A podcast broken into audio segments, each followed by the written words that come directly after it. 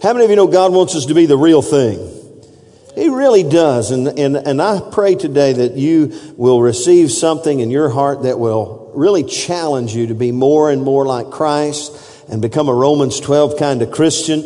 In fact, turn to Romans chapter 12. We're going to jump back in there. As we're turning, I want to say how much I appreciate, even though Josh is not here this morning, I appreciate how much uh, uh, him, I appreciate him and how much he shared with you last week and what a great help he is. And so, uh, just tell him again, maybe send him an email or a text and tell him how much you appreciated his investment last Sunday from the Word of God. Uh, as we continue to talk about Romans chapter 12, uh, and your homework has been in February, and it's going to bleed over into uh, March, uh, and that is just devour Romans chapter 12. As you know, this past week I was in California, uh, flew into Sacramento, and then drove up into the mountains, I think about 4,000 feet in elevation.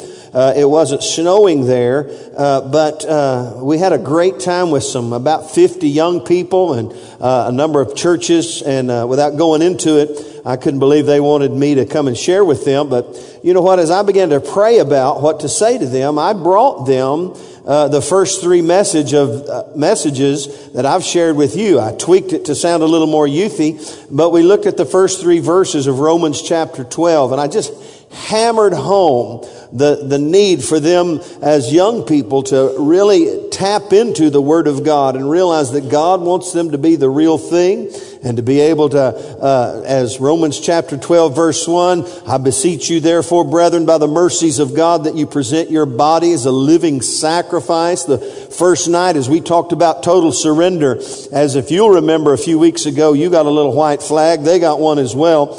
Uh, and at the close of it, it was Valentine's night, if you will, if you remember, and they wrote on their flags, uh, uh, tonight on Valentine's night 2014, I totally surrendered my heart to Jesus. And so it was a wonderful beginning. Then the next night, the next day, we talked about the ver- verse 2, where it says we are to uh, uh, not be conformed to this world, but be transformed by the renewing of your mind that you may prove what is that good and acceptable and perfect will of God. And again, they just continued to absorb. And then the last night, we talked about uh, our identity and how we've got to, we've got to get over the insecurities uh, of our life and, and find our new identity in Him. And we had about, oh gosh, if there were 50 young people, there was probably 12 or 15 of them made real commitments to Christ on that final night. And so it was well worth the time, energy, and effort, and I appreciate you allowing me to go. I got a Facebook message from one of the pastors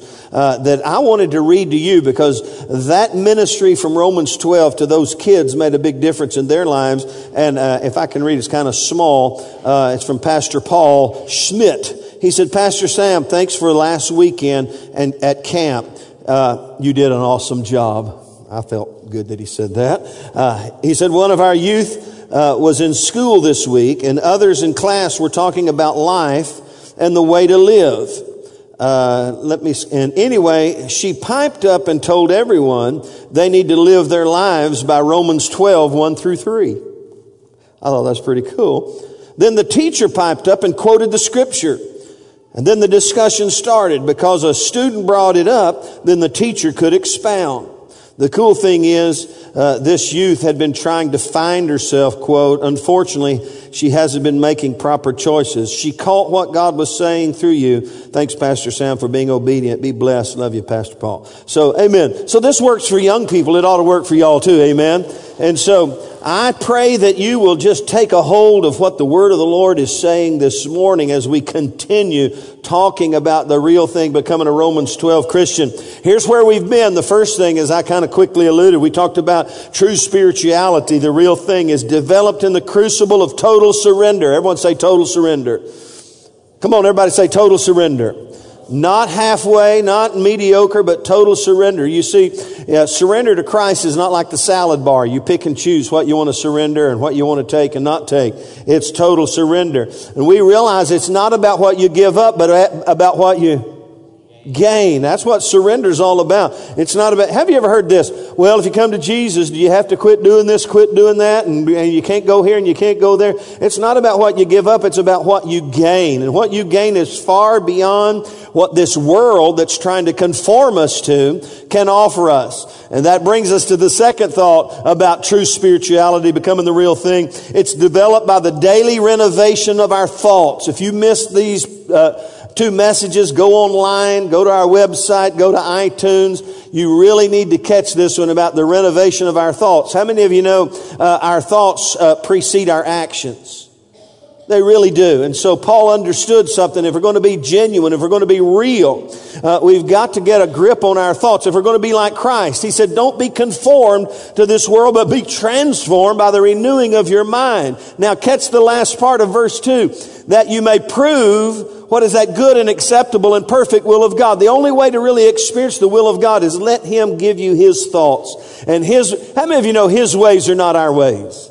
His thoughts are not our thoughts. We need a new way of thinking in this world and deal with the stinking thinking. And so, uh, hey, and then the next thing we talked about, I talked about before Josh shared with you, true spirituality is developed by the discovery and development of our true identity. That's from verse three, where Paul the apostle said we'd have a, an honest or a sound or a sober assessment of who we are not to think of ourselves more highly than we ought to think. And then I shared with you the reality that we shouldn't think more uh, lowly of ourselves than we ought to think. We should think uh, a sound, have a sound, sober understanding of our identity. And we realize that all the world is in the middle of an identity crisis, and the identity thief has come and stolen away our identity through sin. Jesus came to give us back our identity in Christ. Everybody say, in Christ. Amen. And so then Josh came last Sunday and talked really about from old verse, uh, verse 4 down through verse 8. He talked about the motivational gifts. Uh, true spirituality is, is developed by the discovery and the development of our spiritual giftings. Look around you and say, everybody, you have a spiritual gift to offer the body of Christ. It's really true. We've got to find the motivation of our, of our life, how God made us and begin to operate in that. You see, uh, God didn't just save you to get you to heaven. He saved you. He's touched your life to use you in the family of God and use you in the world around you. Amen. And so that's where we've been.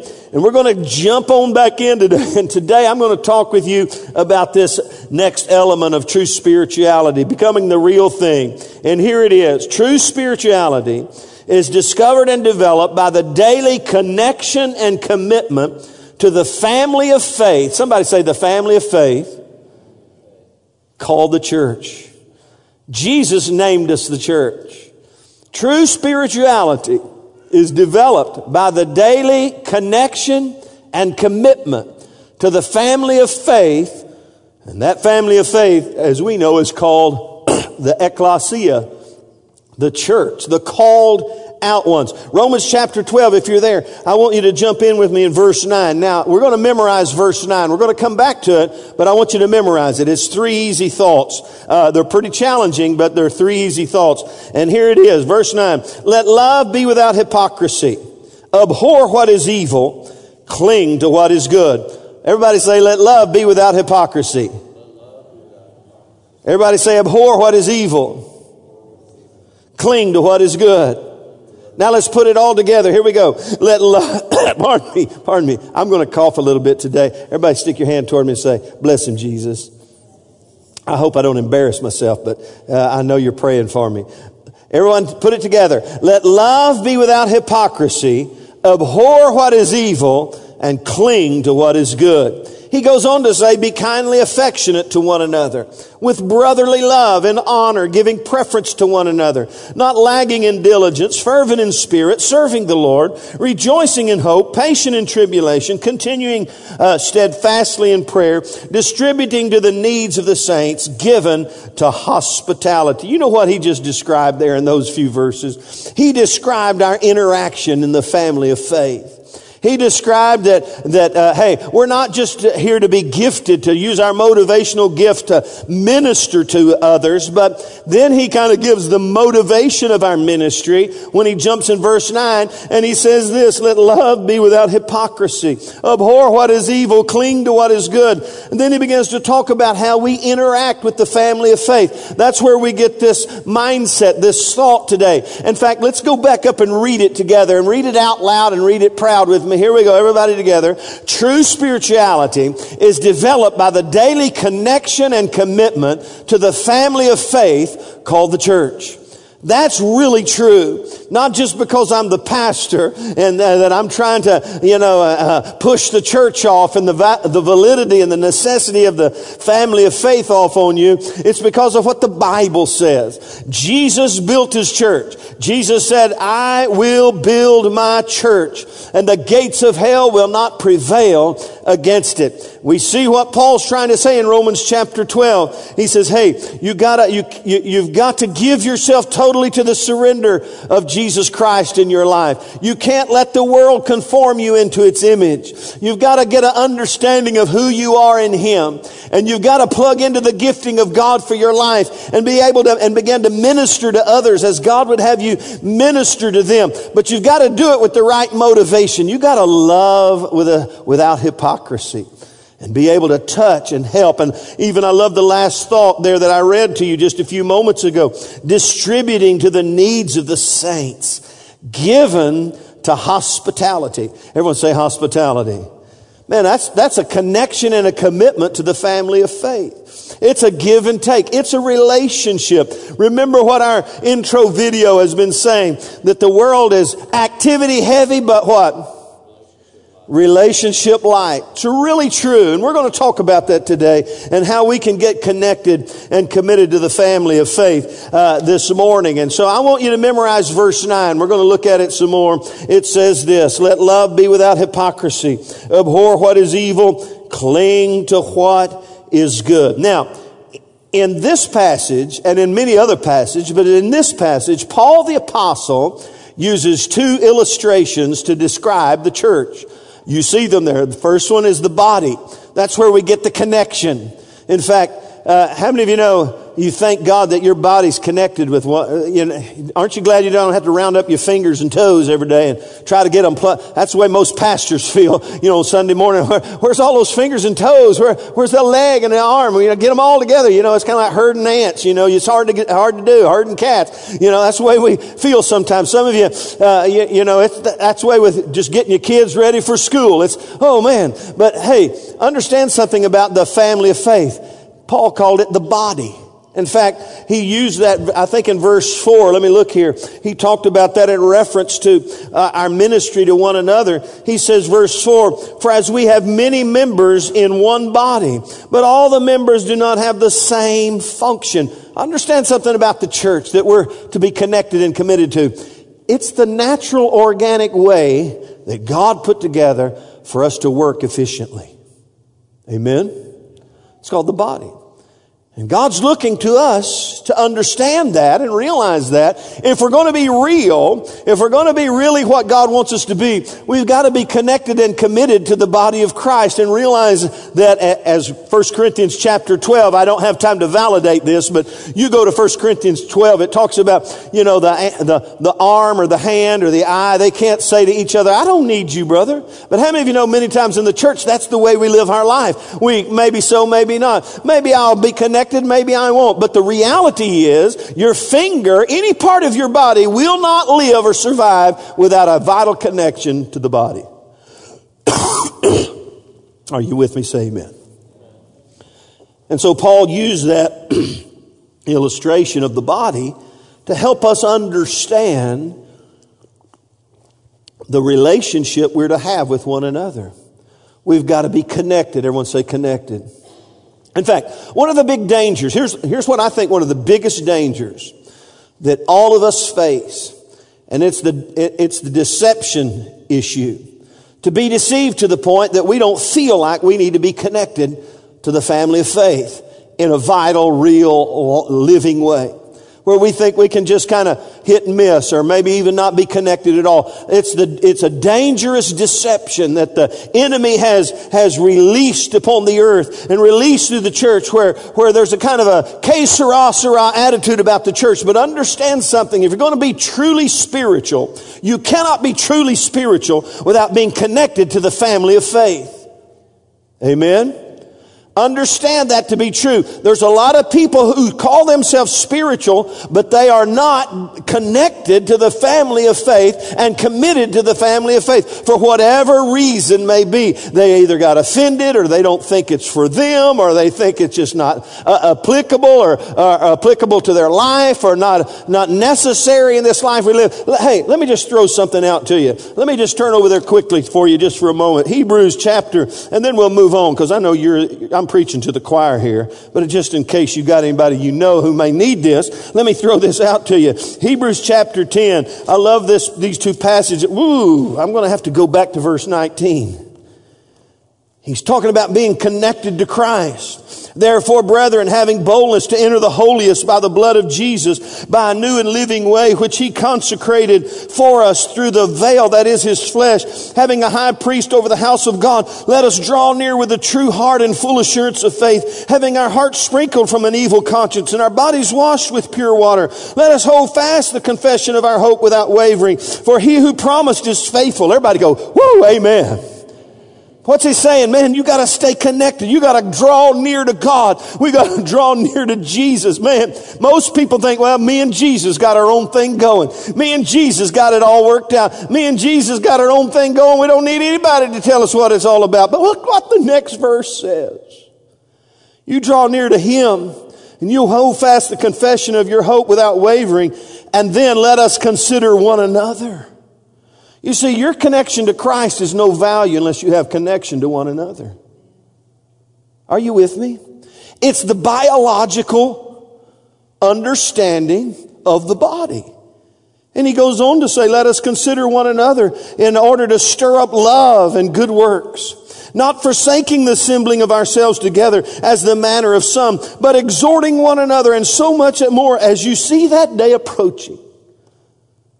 I wonder why he put that warning in there because I believe as that day approaches, he's talking about the return of Jesus Christ or the end of planet Earth as we know it. Understand this, my friend. There is a deception in the world trying to keep us and get us to disconnect from the body of Christ. And when we disconnect from the body of Christ, the only thing that can happen is spiritual drain and a loss of life. Are you with me? Say amen. So it's the body. The next one is the family. That's where we get the commitment. In fact, verse 1, he's, he's addressing, and if you go back to uh, Romans chapter 12, he's addressing the church. He says the brethren. Everybody say the brethren. He's talking about the church. He's talking about you and me. In fact, in verse, oh gosh, uh, uh, verse 10, when he says, be kindly affectionate to one another with brotherly love, it's a family term. And so we know throughout the New Testament that the church is looked at as a family.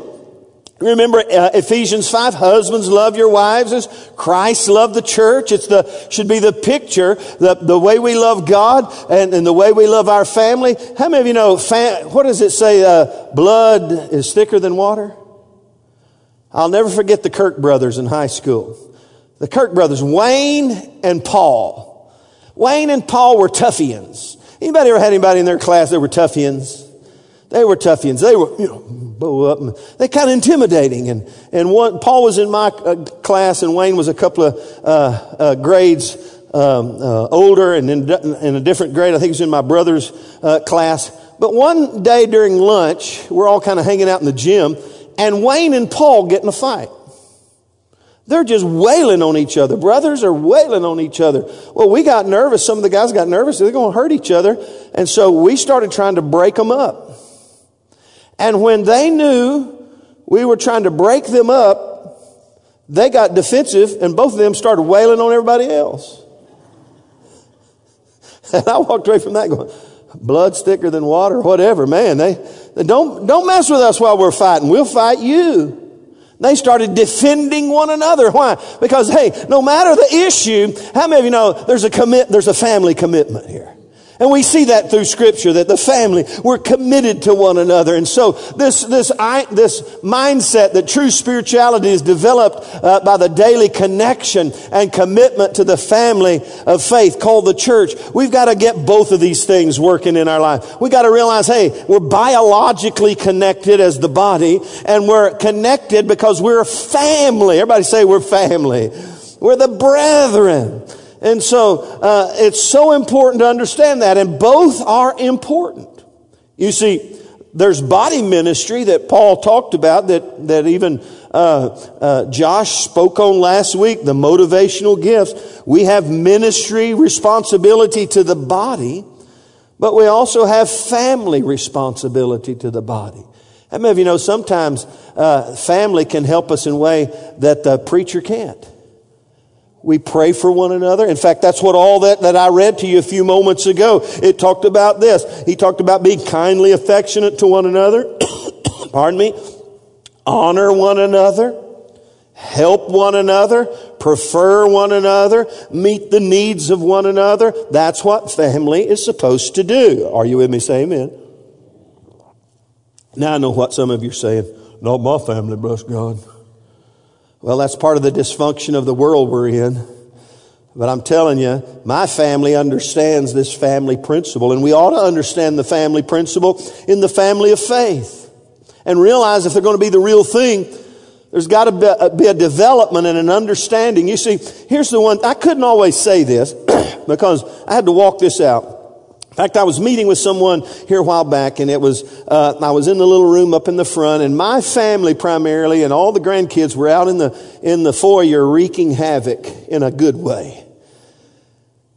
And I told this person who was struggling in some areas of commitment and connection, I said, "You hear that out there? You know what that is? That's mostly my family." Let me tell you something about my family. My daughters, I didn't have to call them and ask them to come. I didn't beg them to come. Their kids are naturally here. Uh, their, their kids are now growing. My kids grew up in church. Now my grandkids are growing up in church. They're here because they want to be. They realize the value of this because they're connected and because we're family. And this is what family does. And if you want to come to the latter years of your life and your kids be connected in a, in a, in a, in a very real way, you got to understand the value of the local church to your family. Amen. And we need both. We need the body ministry, but we need the family ministry. So here, with all that in mind, everybody say, let's keep it real. Look, somebody say, we got to keep it real. Keeping it real. Now, go back to verse 9. This is the one you're going to have to memorize here. The keeping it real, verse 9. Let love be without hypocrisy. Now, this is a power packed verse. Let me break it down for you. It means that our love should be sincere, genuine, true, and without pretense. I like that without pretense. Pretense is an attempt to make something that is not appear to be true. That's the way we're to love one another in a sincere way, in a genuine way, in a true way, without pretense, without uh, faking it, if you will. In fact, the word hypocrisy got its root in the early years of drama. And in the early years of drama, what did most actors wear? A mask. And this is where hypo- the word hypocrisy came from. It means someone who's wearing a mask. And so as it developed, people who were not real, people who were faking it, people who were not sincere, not genuine, not true, and were full of pretense, they were considered, considered hypocritical. They got a mask on. This is not how they, uh, and so here comes Paul the apostle along and to the Romans and he says, hey, if you want, hey, if you're going to keep it real, everybody say keeping it real. In the family of faith, you cannot be wearing a mask. You got to be real. Everybody say, take off your mask. Look, tell somebody, you better take off that mask. Here's what I've learned about all of us. You know something I've learned about all of us? Everyone in here bar none. We got a closet full of masks. Some of you just may wear one, but you got plenty to pick from. We got a mask because we don't want people to see the real me. God forbid that they should see the real me. And, and here comes Paul the apostle. Say, he, how many of you know he, Paul is a, he, he's a nosy pepper. You know what a nosy pepper is, don't you? How many of you don't know what a nosy pepper is? He's somebody who gets jalapeno business. Paul's a nosy pepper. He comes along and he, he, and he says, "Oh, you know, you got you got you can't let the world conform you. You got to have total surrender, and you got to you got to find out your gifting." But oh, let me just tell you, let me just get let me get jalapeno business. Take off your mask. If you're going to be real, you can't be wearing mask in the church. You got to love without a mask. You can't come into church faking it and trying to present, being pretentious, present yourself in a way that is not really true. Some people wear a worship mask. They come into church, they've been fighting and fussing and cussing all the way to church. Come in church, go, Hallelujah. I'm going to kill my kids after church. Glory to God. Hallelujah, hallelujah. And all the while, something rumbling on the inside. It's a mass. Some people, when they shake your hand and smile, how you doing? Oh, I'm doing great, brother. Just like a politician. How many of you, when a politician shakes your hand and smiles, something you says, that's not real, that can't be real. He's wearing a mask.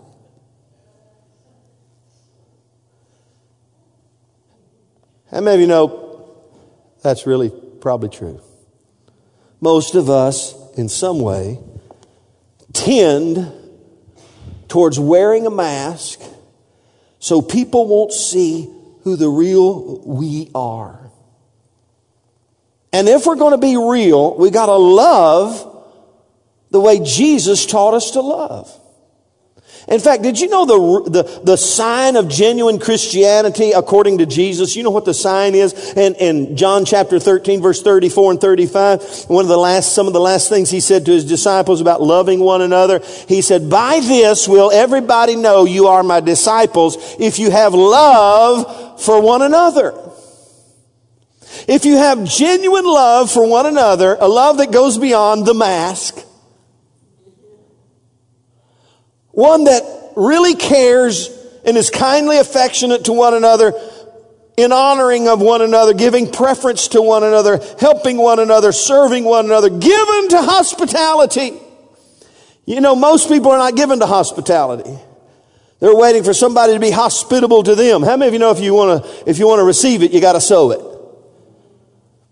And so we've got to take off the mask. Now, why do people wear masks? We'll talk about that in a second, but let me just tell you, I know why most people don't take them off. How many of you know there's a risk in taking off your mask? Ooh. There's risk. It's the ri- number one, it's the risk of being real. If I'm if I show who I really am, what are they going to do? It's up there on the screen. You don't have to guess. What are they going to do? If I show who I really am, the, they may actually do what? Reject me. And nobody wants to be rejected, right? Everybody wants to be accepted. So we have this mindset that if we're going to be accepted in the church, we got to put on a mask because if people heard and, and, saw the real me, they'd go, oh my goodness. How many of you know they got one on too? Right? In fact, here's the cool thing about rejection. The Bible says Jesus was rejected, a man of sorrow. Jesus was rejected so you could be accepted. In fact, Ephesians chapter 1 verse 3, he said, Jesus makes us accepted among the beloved. And in reality, one of the ways you really become rejected is if you're always wearing a mask and you never get real. If you're hanging around two or three people that have started taking off their mask and you won't take off your mask, they don't want to be around you because you're not, you're not real. They're going, hello, who are you in there? Hi, how are you? People don't want to take off their masks because the risk of being real might get us rejected. But understand there's a greater risk of not being real. Did you know the risk of not being real? Anybody want to know the risk of not being real?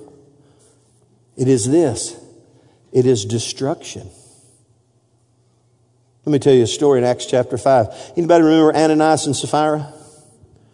Church was getting going. People were excited. People were giving. Man, church was happening. People were liberal. Ananias and Sapphira sold a piece of property. Now, there's nothing wrong with selling a piece of property and giving a portion or all of it to the church. But you know Ananias and Sapphira did? Uh, Ananias came and he lied to the Holy Spirit. He had a mask on.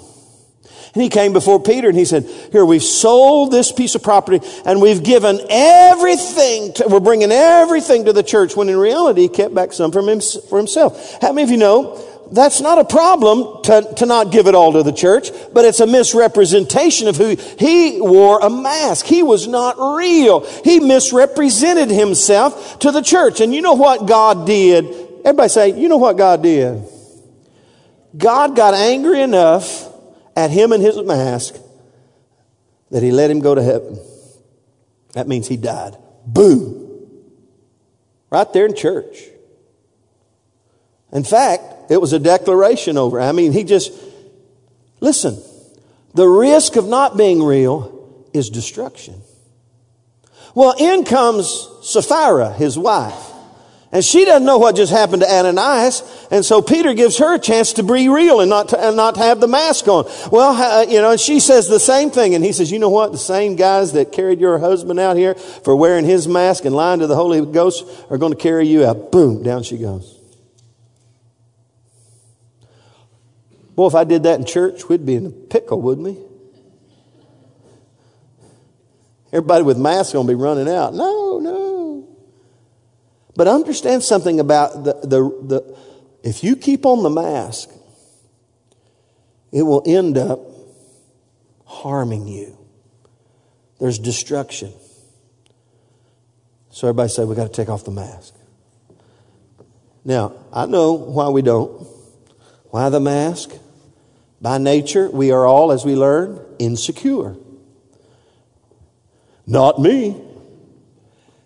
And we talked about this a couple of Sundays ago, if you remember. If you're high-minded or low-minded, you remember that? If you're high-minded, why, why are you high-minded? It's because you're insecure and you're covering for insecure, you're covering for your insecurities. If you're low-minded, you're not covering for it, but you're just insecure. Everybody look around and say, we're all by nature insecure. We're insecure. And so because of our nature of being insecure, uh, we put on a mask so people won't see the real, they won't see the insecurities. But understand, when you let your insecurities uh, uh, overwhelm you and cause you to put on a mask, the result and the reason for that, uh, it's just because you don't understand your new identity. Your new identity is not who you were. Your new identity is found and wrapped up in Christ. Somebody say in Christ. And so he's made us accepted in Christ. All we got to do is find our new place and our new identity in him. I'm fixed in him. I'm not fixed in my past. I'm not fixed in, in what somebody said I should or shouldn't be. I'm fixed in Christ. I've got a new identity in him. And therefore all the insecurity is washed out of my system and I don't have to wear a mask anymore. Somebody say amen.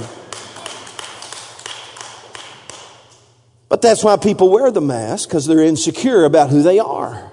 So they try to portray themselves as somebody who they're not. And here's the funny thing about that. Think about those actors back in the day when, when this word hypocritical came to play. How many of you know when they walked out with the mask, this isn't rocket science. Everybody knew. Think about it. They walked out with a mask. People weren't going, man, you've changed a little.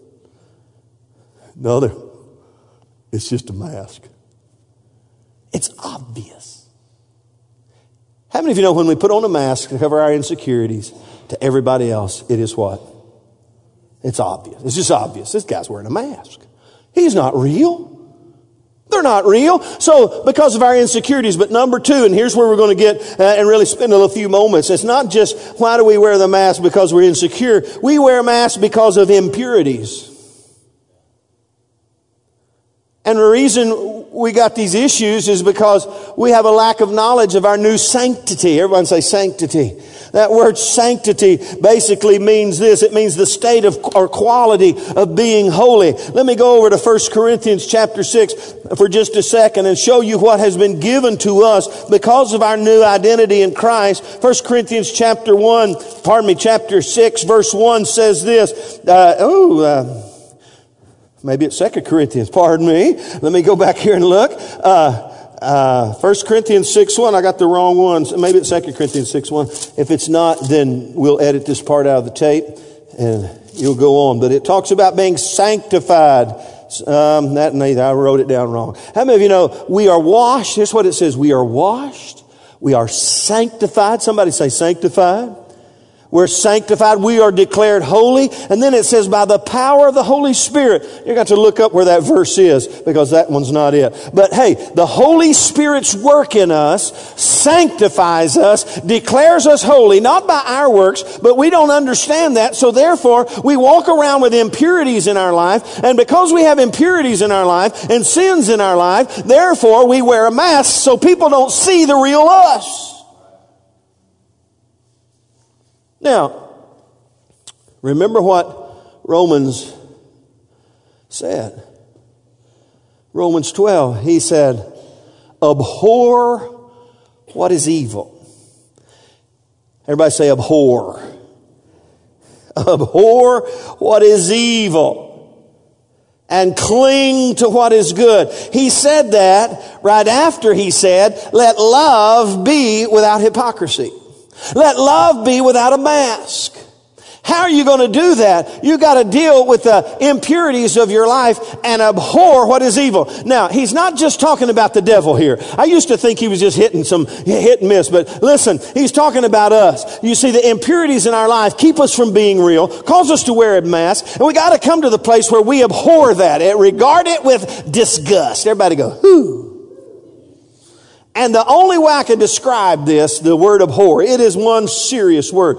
It is a word that causes you to be disgusted to the point of being, having an upset stomach. It just makes you sick. In fact, I may have told you this, I may have not, but, uh, one day at our, our lake house, I rented out these guys, fishermen, they clean fish and they stuck it in the middle of the summer, all the fish guts in the, the green dumpster. And the, and the guy doesn't come for five days. And by the time I got there, you could smell, you, there was an abhorrent smell a hundred yards out from the house of putrid, rotting fish guts.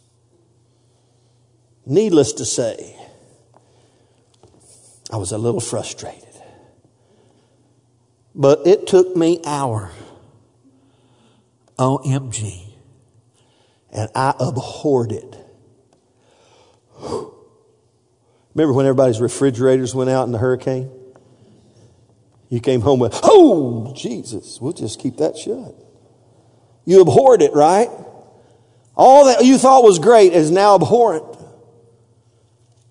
And if we're going to take off the mask, we got to realize, hey, we got to deal with the insecurities, we got to deal with the impurities, and we got to start, in fact, the word of, eh, to regard with disgust. The Bible talks about being disgusted and hating sin. Pro, uh, Psalm 97:10 says, you who love the Lord, hate evil. Proverbs 8:13, the fear of the Lord is to hate evil. So if we're going to take off the mask, we got to deal with these impurities of our life and realize, hey, God gives us the grace to walk a sanctified life. We have the capacity to say no to sin and yes to Jesus. And if anybody's found 1 Corinthians 6 or whatever, did you find the verse? Uh, it's what? 611. I missed a one. That's an honest mistake. At least I'm not dyslexic. Uh, read it real loud, uh, Ryan. Just stand up and read it real loud. Come on, help me. So, uh, 1 Corinthians 611. I've got to redeem myself.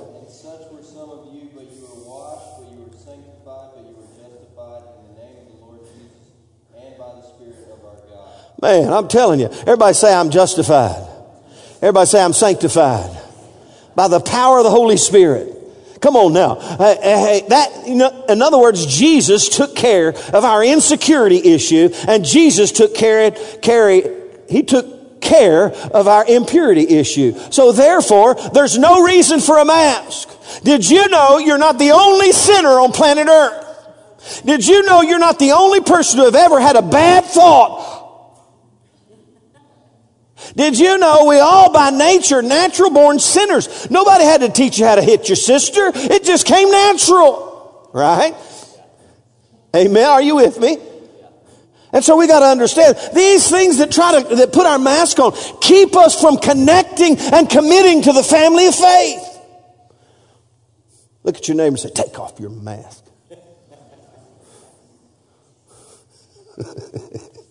Whew. And then he says, cling to what is good. Now, this word cling, it's like glue. Now, put it all together. Let love be without hypocrisy. Everybody say, let love be without hypocrisy. In other words, no masks are allowed in church. Abhor what is evil Why? Because it separates me from God and His church. It's keeping me disconnected from God and His church and uncommitted. I gotta get this out of, I gotta deal with this. I realize, hey, He took care of it on Calvary's cross. And then the third element of this, I'm gonna stick like glue to that which is good. In fact, understand something about this sincere love, this unhypocritical love. It's the glue, it's the tie that binds. That's what keeps us together. It's real love for one another. And in my mind, when he said cling to what is good, he wasn't just talking about any old thing. The context is the family of faith. I'm sticking like glue. I'm not letting the devil, the flesh, disconnect me and uncommit me. I'm sticking, I, I'm going to be real. I'm going to connect and commit to the family of faith. I'm clinging to that which is good. I'm sticking like glue to the family of faith, to God's God's family that He's placed me in. Let me give you the big idea. Let me put it all in one sentence. And this is what I want to leave you with today. You can take a picture of it. It's a little long. Digest it later. I probably could have worked a little harder to make this all a little easier to say, but let's read it together. True spirituality, by its very nature, requires us to take off our mask and deal with whatever insecurities and impurities we have and connect and commit to the family of faith with the glue of a sincere, unhypocritical love for God and others. Let's read it again. True spirituality, by its very nature, requires us to take off our mask and deal with whatever insecurities and impurities we have and connect and commit to the family of faith with the glue of a sincere, unhypocritical love for God and others. Even though that's a little long, I think it says it well. If we're going to be real, we can't be fake. If we're going to say we love God but don't love our brothers, what does the Bible say? We deceive ourselves and the truth is not in us. You can't say, I love God, but don't love your brother and expect it, that to, to fly with God. He said it just doesn't work. That's the big idea today. If I'm going to be truly spiritual, I cannot be truly spiritual without being connected and committed to the family of faith. Let's pray. Father, thank you today for the word of the Lord. Let our love be without hypocrisy today. And Lord, I know we all, on some level, I know I do, I wear masks. Sometimes it's the pastor mask. Sometimes it's the preacher mask. To cover up for the real me. And Lord, today I ask you to forgive me for wearing mask to deceive my brethren about who I really am. Forgive me, Lord. Let my love for the body of Christ, for you and one another, be without hypocrisy. Teach me, Lord, to abhor whatever it is that would keep me disconnected and uncommitted to my brothers and sisters. And Lord, help us to cling to what is good. Cling to one another and to the relationship we have as the body of Christ and the family of faith. In Jesus' name. With every head bowed and every eye closed. I'm going to give you your own little altar moment. You can have your own little altar moment right here where you sit. Just spend a few moments with the Lord. Just say, Lord, help me take off my mask. Let me be real, not fake or pretentious.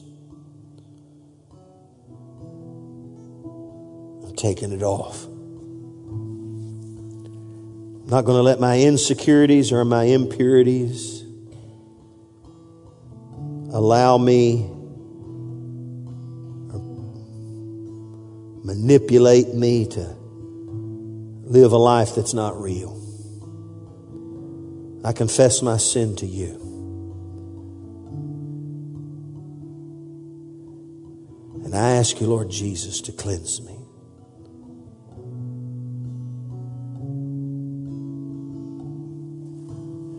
Help me be sincere. Jesus' name. Amen.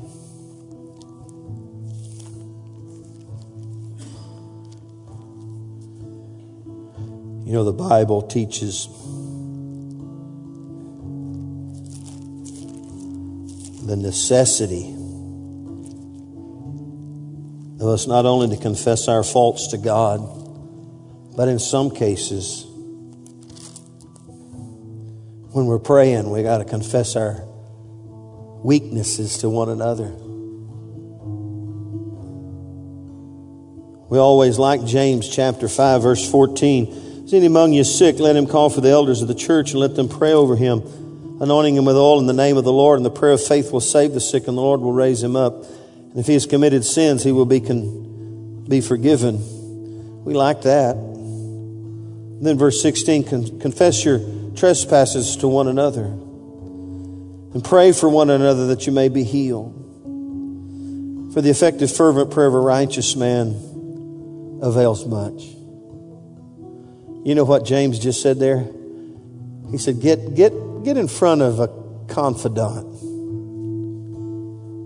Find somebody, a brother sister of faith, and take off your mask pray for one another. You see, because see, understand something. When you take off your mask, then that, you know what that brother will do? Oh, well, I'll take off my mask. Why don't we just pray for one another? That we may be healed. For the effectual, fervent prayer of a righteous man avails much. When I dealt with these young people last weekend, there was no real emotion. There was not, uh, you know, just as I am and weeping. They falling on their faces. But they came to some realization this is just the smartest thing I could ever do. To let Jesus deal with the insecurities of my life and the impurities of my life. This just makes sense. I want to take off my mask. And I think that's the way it is here this morning that we, as, as we come to the close of this service, we just say, this just makes sense. I can't be hypocritical in my relationships in the church. Everybody knows. It's obvious. Let's stand together. Father, today I thank you for the word of the Lord. I pray it would set up residence in our hearts. That we would leave this place challenged by the word of the Lord to love without hypocrisy, to abhor what is evil and cling to what is good, and realize the great value of the goodness of God in the local church and the abhorrence of anything that would keep us disconnected and uncommitted. So, Lord, we choose not to be hypocritical and insincere and wear masks. Lord, we're going to take them off and learn to be real with you and one another. In Jesus' name. Everybody said amen. Well, hallelujah. Well, I love you this morning. I want to share with you one quick thing. I got about a couple of. I got. Uh, I'm on grace time now. Had a guy at camp give me a word, uh, and I won't go into the word, but he talked about our church becoming an, a, a relationally evangelistic church. And it rang true in my spirit, meaning that uh, the reality is most people are born again or connect to a church not because of the sign in the front, but because of the connection of a friend or a family member, right? Am I right? I know I'm right. In fact, I, I look at the West back here. Uh, they're here because years and years ago somebody invited them to vacation Bible school. It's because of relationship connection. And we got some people who are just bold and brave, like Andrew. He just walked in the door, didn't know a soul. He's, he's, he's a unique individual. But here's what I, as I was praying over that this weekend, I, here's what I heard the Holy Spirit say. Just tell your people that if they would realize it, most of them are about 75% already through the relationally evangelistic moment with their friends. Now think about this. You have friends and connections already. It's already been divinely set up. And I want you to begin to realize that, that your friends that you have that are not necessarily Christian or may not necessarily go to church, just unchurched, it doesn't mean they don't love Jesus, but they're unchurched. Listen, that's not just by happenstance. It's, it's a divine setup. And you're already about two thirds of the way through this relational uh, moment with them to get them to a place where they need to be, not just in church, but connected and committed to the family of faith. So here's what I want you to do this week. I want you to begin to ponder that and meditate on that and say, God, who are these people around me that I've already two thirds of the way through the process of being an influence in their life and I didn't even know it. You, it's a divine setup. And now I'm going to just begin to walk through those doors and trust you and begin to be used by you to make a difference in someone else's life. Not just for them to, to, to just, uh, you know, try to get the monkey off their back, but to get them plugged in to the family of faith loving Jesus and loving one another and becoming a productive member of the kingdom of God for His glory and His honor. Amen. Well, God bless you today. Uh, I want you to meditate on these things. Wednesday night, we'll be here with our growth groups. I want to thank our growth group leaders. It's been great. We continue talking about becoming a true uh, uh, spiritual Christian. And so that's this Wednesday night. Youth ministry, children's ministry, a lot of great things going on. Hey, love somebody. Hey, before you leave, practice a little unhypocritical, sincere love for one another. Amen. In fact, I dismiss you right now to love somebody unhypocritically. Amen. We'll see you Wednesday night. Amen.